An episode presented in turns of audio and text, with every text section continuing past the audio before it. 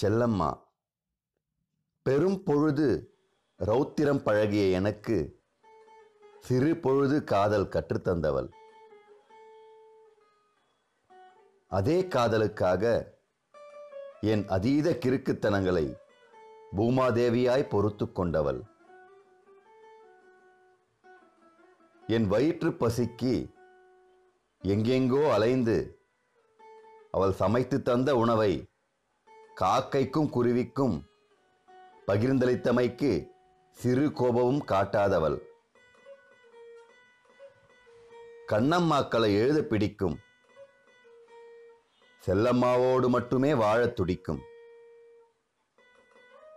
இவன் சுப்பிரமணிய பாரதி. பிரபு சங்கர் கா.